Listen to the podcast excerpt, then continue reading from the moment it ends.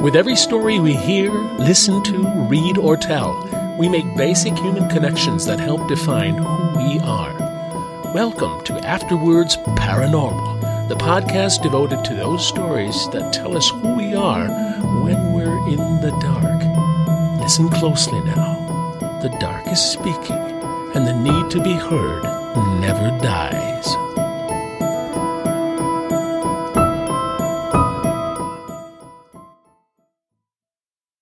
Hello, and welcome to episode 72 of Afterwords Paranormal. I'm your host, Shelby. Do you feel like you're in a rut? Do you need a change in your life? How about a change at the DNA level? That would certainly make things more interesting. It definitely does so for the main character in our story, Fever Dream, by Ray Bradbury. Although there are no earthly creatures, great or small, that actually morph into a completely different species, there are some that go through dramatic changes from baby to adult. Here are a few I found in an article by Dr. Barb Ogg. The Ant Lion.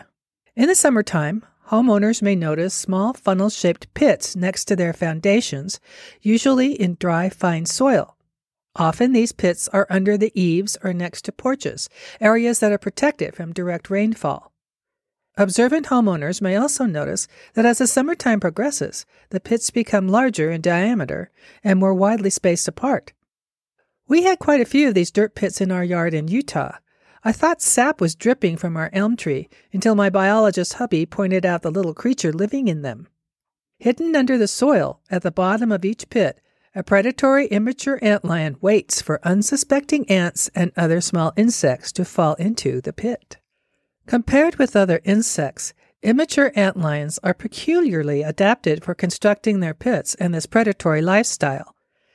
They have a broad, flattened body, short legs, best suited for crawling backward, and a flat head with long, sickle shaped mandibles.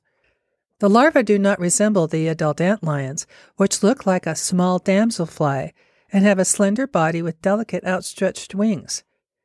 These things look like a monster from a sci fi film. If an antlion larva encounters a small pebble or other object when it is constructing its pit, it will attempt to flick the object out of its pit. If the object is too large to flick, but large enough to move, it may literally be pushed up and out of the pit by the larva. When the pit is completed, the larva lies motionless on the bottom, concealed beneath the sand with only its long, piercing mandibles exposed. When an ant or another small insect accidentally steps inside the rim of the pit, it will slip on the soft sand particles on the side of the pit and fall to the bottom. The unfortunate victim usually becomes impaled by the antlion's piercing mandibles. But if it tries to escape, the antlion will flick sand and shower the prey. As the storm of loose sand falls on the slope of the pit, it speeds up the treadmill effect. Eventually, the prey tumbles to the bottom toward a waiting ant lion. After the prey has been captured, the ant lion drags the victim deeper into the sand where it sucks out its body fluids. The ant lion then disposes of the carcass by flicking it out of the pit. Well, at least they take out the garbage. As the summer progresses, ant lions get larger and construct a larger pit. When several ant lions live near each other, they adjust the spacing between the pits so as not to interfere with each other. When the ant lion larva grows to its maximum size, it changes into a pupa and then an adult, a life cycle like that of a butterfly. Adults mate and females lay eggs in soft, dry soil that will be suitable for the larva. Ant lions are absolutely harmless and cause no damage to flowers, people, or structures. They are highly beneficial and feed on ants and other insects that fall into their traps. It is best to leave them alone. But it is interesting for kids, and adults too, to watch them make their pits and catch their prey. You can speed up the process by dropping an ant or other small insect, or a dog or child, in their pit. Just kidding. I would never sacrifice my dog. Flatfish. One of the most amazing animals that go through a metamorphosis is a flatfish. These fish start as normal looking fish with the eyes on both sides of their head. As they grow, one eye migrates from its original position to meet up with the other eye on the side of its body. That just gives me a headache thinking about it. Flatfish is a catch all name for more than 700 different species of fish. The group includes flounder, halibut, sole, and more. It's important to note that half the time these names don't follow any kind of scientific classification. Pretty much all our favorite flatfish are technically flounder, but most of them go by another name. Flatfish spend their lives lying on the seafloor waiting for a meal to swim their way. Because of this, they're perfectly designed for a life on the bottom. Their dabbled skin changes color to match their surroundings, and their white underside makes them invisible from below if they ever leave their muddy home. Every summer, there's a snowfall in the sea. Instead of drifting down, it drifts up, and rather than flakes of ice, it is made of innumerable diaphanous eggs that rise from the bottom of the ocean to the surface. There they hatch into baby flatfish, each no larger than a pinhead. For the first few weeks of life, they look and act like a typical fish fry, swimming upright through sun dappled waters, darting after plankton. Soon enough, though, these young flatfish lose all semblance of normalcy during one of the most difficult puberties of any animal on the planet. You think pimples in prom are awkward? Please. Imagine one of your eyes traveling all the way around the back of your head. I'll never complain about having braces again. As a larval flatfish begins its passage into adulthood, it does not merely experience uneven growth spurts and mood swings. Rather, it changes from a cute symmetrical little fish into a total anatomical disaster, like some unrecognizable object evolution made from clay in preschool and gleefully brought home to its parents, who kept it for sentimental value. At the same period in our lives, when the slightest blemish seems like a calamity, the flatfish is preparing to lose half of its face. The bones in its skull bend and shift as one eye forces its way to the opposite side of the head. Its whole body begins to tip over, so it has to swim at an angle. One of its flanks turns a sickly pallor, and the other becomes colorfully flecked, matching the speckled sand on the seafloor. Eventually, when it is large enough, the transformed flatfish sinks and settles on its newly blind side. Now it is a young adult bottom feeder with two eyes on the same side of its head, a contorted mouth, and one fin squashed against the sand. It will spend the rest of its life this way. Mayflies. Mayflies are found all over the world, but they mostly live in freshwater bodies of water like rivers and lakes. The adult portion of their lives only lasts 48 hours, which makes them short lived compared to other insects. They only spend a few hours as adults before they mate and die. Mayflies start out their lives in the water, where they live for about two years. These young insects are called nymphs, they have gills that help them breathe underwater and spend most of their time feeding on plants and small animals that live under rocks at the bottom of rivers. When a mayfly is ready to become an adult, it will climb out of the water and molt or shed its outer layer so that it can grow. Once the process is complete, they leave the water for good. They spend just two days on land before mating with other adults and then die. That seems unfair. Can't a mayfly just say, I'm not ready to adult today? Besides, I'd rather be a nymph than a fly any day. I will post photos of these creatures on the Facebook page, and please, watch out for giant dirt pits in your yard. You can't tell me that ant lions only eat ants.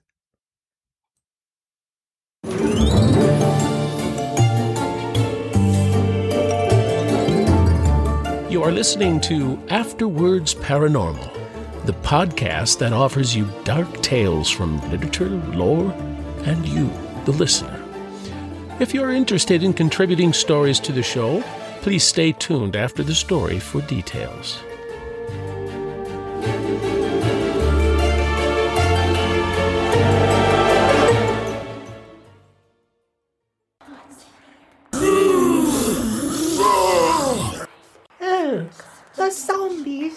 Reminded me of something.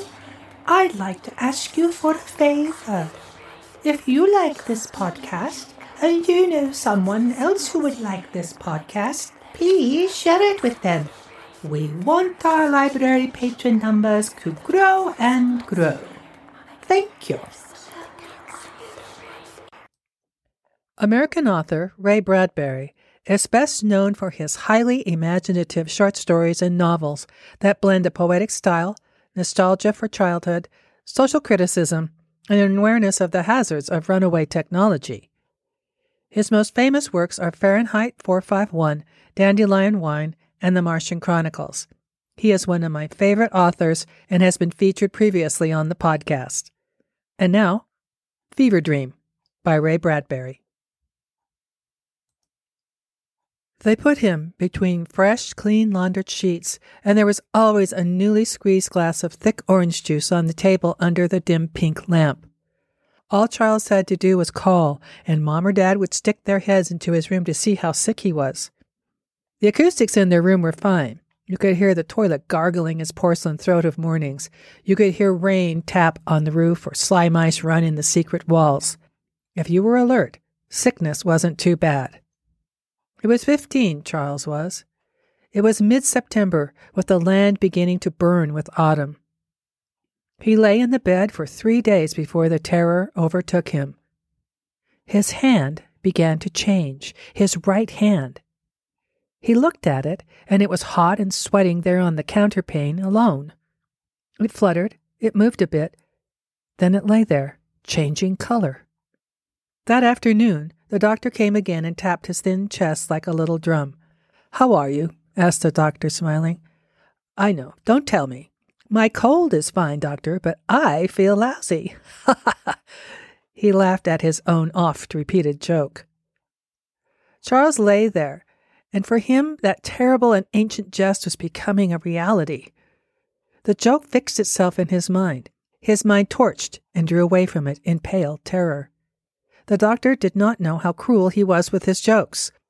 Doctor, whispered Charles, lying flat and colorless, my hand, it doesn't belong to me any more. This morning it changed into something else. I want you to change it back, doctor. Doctor! The doctor showed his teeth and patted his hand. It looks fine to me, son. You just had a little fever dream. But it changed, doctor. Oh, doctor, cried Charles, pitifully holding up his paled wild hand. It did. The doctor winked. I'll give you a pink pill for that. He popped a tablet onto Charles' tongue. Swallow. Will it make my hand change back and become me again? Yes, yes. The house was silent when the doctor drove off down the road in his carriage under the quiet blue September sky. A clock ticked far below in the kitchen world. Charles lay looking at his hand. It did not change back. It was still something else. The wind blew outside. Leaves fell against the cool window. At four o'clock, his other hand changed. It seemed almost to come to a fever, a chemical, a virus. It pulsed and shifted cell by cell. It beat like a warm heart. The fingernails turned blue and then red. It took about an hour for it to change, and when it was finished, it looked just like an ordinary hand. But it was not ordinary. It was no longer him any more. He lay in fascinated horror and then fell into an exhausted sleep. Mother brought the soup up at six. He wouldn't touch it. I haven't any hands, he said, eyes shut. Your hands are perfectly good, said Mother. No, he wailed. My hands are gone. I feel like I have stumps. Oh, Mamma, Mamma, hold me, hold me. I'm scared. She had to feed him herself. Mamma, he said, get the doctor, please. Again, I'm so sick. The doctor will be here tonight at eight, she said, and went out. At seven, with the night dark and close around the house, Charles was sitting up in bed when he felt the thing happening first to one leg and then the other. Mamma, come quick! he screamed. But when Mamma came, the thing was no longer happening. When she went downstairs, he simply lay without fighting as his legs beat and beat, grew warm, red hot, and the room filled with the warmth of his feverish change. The glow crept up from his toes to his ankles and then to his knees. May I come in? The doctor smiled in the doorway. Doctor, cried Charles, hurry, take off my blankets. The doctor lifted the blankets tolerantly. There you are, whole and healthy. Sweating, though. A little fever. I told you not to move around, bad boy. He pinched the moist pink cheek. Did the pills help? Did your hand change back? No, no, now it's my other hand and my legs. Well, well, I'll have to give you three more pills, one for each limb, eh, my little peach? laughed the doctor. Will they help me? Please, please. What have I got? A mild case of scarlet fever, complicated by a slight cold. Is it a germ that lives and has more little germs in me? Yes. Are you sure it's scarlet fever? You haven't taken any tests. I guess I know a certain fever when I see one, said the doctor, checking the boy's pulse with cool authority. Charles lay there, not speaking until the doctor was crisply packing his black kit. Then, in the silent room, the boy's voice made a small, weak pattern, his eyes alight with remembrance. I, I read a book once about petrified trees, wood turning to stone, about how trees fell and rotted and minerals got in and they built up and they look just like trees, but they're not. They're stone. He stopped. In the quiet, warm room, his breath sounded. Well? asked the doctor. I've been thinking, said Charles after a time. Do germs ever get big? I mean, in biology class, they told us about one celled animals, amoebas, and things, and how millions of years ago they got together until there was a bunch, and then they made the first body. And more and more cells got together and got bigger, and then finally maybe there was a fish, and finally here we are. And all we are is a bunch of cells that decided to get together and help each other out. Isn't that right? Charles wet his feverish lips. What's this all about? The doctor bent over him. I've got to tell you this, doctor. Oh, I've got to, he cried. What would happen? Oh, just pretend. Please pretend that just like in the old days, a lot of microbes got together and wanted to make a bunch and reproduced and made more. His white hands were on his chest now, crawling towards his throat. And they decided to take over a person, cried Charles. Take over a person? Yes, become a person. Me, my hands, my feet. What if a disease somehow knew how to kill a person and yet live after him? He screamed. His hands were on his neck. The doctor moved forward, shouting. At nine o'clock, the doctor was escorted out to his carriage by the mother and father, who handed him up his bag. They conversed in the cool night wind for a few minutes. Just be sure his hands are kept strapped to his legs, said the doctor. I don't want him hurting himself. Will he be all right, doctor? The mother held on to his arm a moment. He patted her shoulder. Haven't I been your family physician for thirty years? It's the fever. He imagines things. But those bruises on his throat, he almost choked himself. Just you keep him strapped. He'll be all right in the morning. The horse and carriage moved off down the dark September road. At three in the morning, Charles was still awake in his small black room. The bed was damp under his head and his back. He was very warm. Now he no longer had any arms or legs, and his body was beginning to change. He did not move on the bed, but looked at the vast blank ceiling spaces with insane concentration. For a while he had screamed and thrashed, but now he was weak and hoarse from it, and his mother had gotten up a number of times to soothe his brow with a wet towel. Now he was silent, his hands strapped to his legs. He felt the walls of his body change, the organs shift, the lungs catch fire like burning bellows of pure alcohol. The room was lighted up as with the flickerings of a hearth place. Now he had no body. It was all gone. It was under him, but it was filled with a vast pulse of some burning lethargic drug. It was as if a guillotine had neatly lopped off his head, and his head lay shining on a midnight pillow while his body below, still alive, belonged to someone else. The disease had eaten his body, and from the eating had reproduced itself in feverish duplicate. There were the little hand hairs, and the fingernails, and the scars, and the toenails, and the tiny mole on his right hip, all done again in perfect fashion. I am dead. I have been killed, and yet I live. My body is dead. It is all disease, and nobody will know. I will walk around, and it will not be me. It will be something else. It will be something all bad, all evil, so big and so evil it's hard to understand or think about. Something that will buy shoes and drink water and get married someday, maybe, and do more evil in the world than has ever been done. Now the warmth was stealing up his neck into his cheeks like hot wine. His lips burned, his eyelids like leaves caught fire. His nostrils breathed out blue flame, faintly, faintly. This will be all, he thought. It'll take my head and my brain and fix each eye and every tooth and all the marks in my brain and every hair and every wrinkle in my ears, and there'll be nothing left of me. He felt his brain fill with a boiling mercury. He felt his left eye clenched in upon itself and like a snail withdraw, shift. He was blind in his left eye. It no longer belonged to him. It was enemy territory. His tongue was gone, cut out. His left cheek was numbed, lost. His left ear stopped hearing. It belonged to someone else now. This thing that was being born, this mineral thing replacing the wooden log, this disease replacing healthy animal cell. He tried to scream, and he was able to scream loud and high and sharply in the room. Just as his brain flooded down, his right eye and right ear were cut out.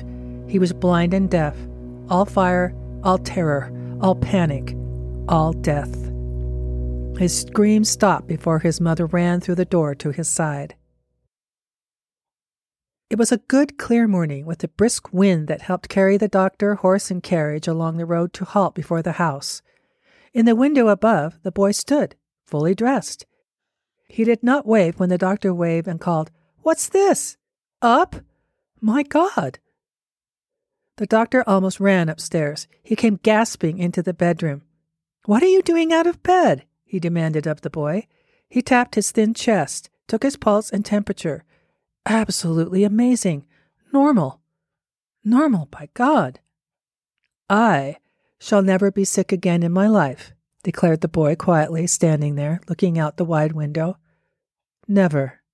I hope not. Why, you're looking fine, Charles. Doctor? Yes, Charles? Can I go to school now? Tomorrow will be time enough. You sound positively eager. I am. I like school. All the kids. I want to play with them and wrestle with them and spit on them and play with the girls' pigtails and shake the teacher's hands and rub my hands on all the cloaks in the cloakroom.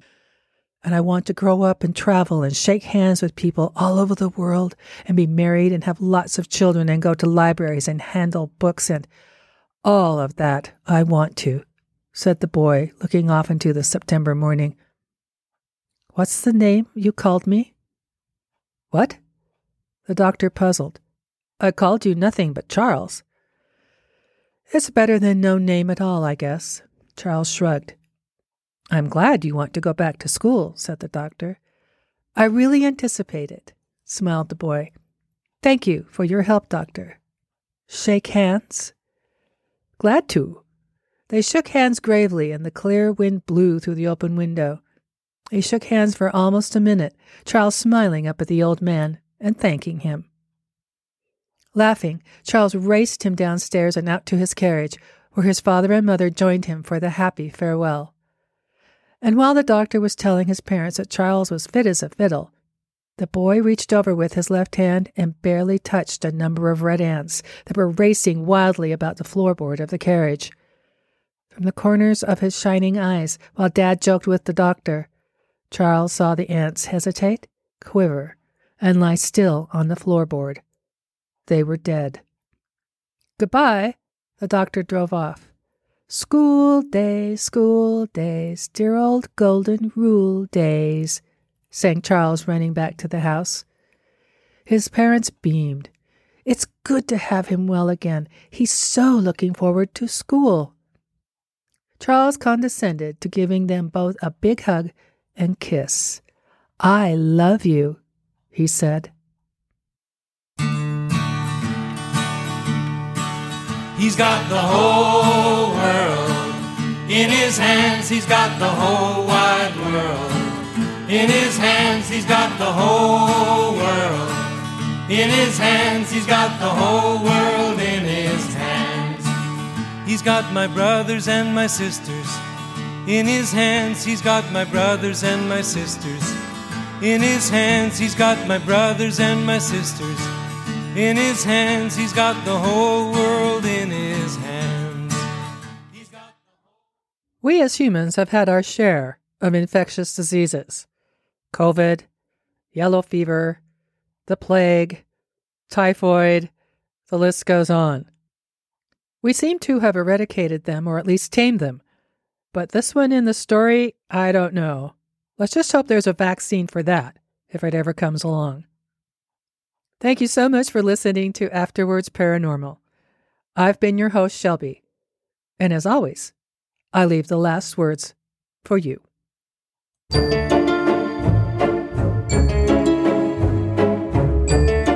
Thank you for listening to Afterwords Paranormal Podcast.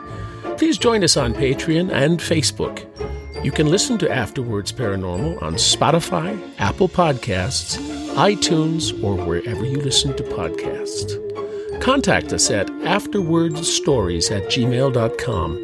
And remember, the need to be heard never dies.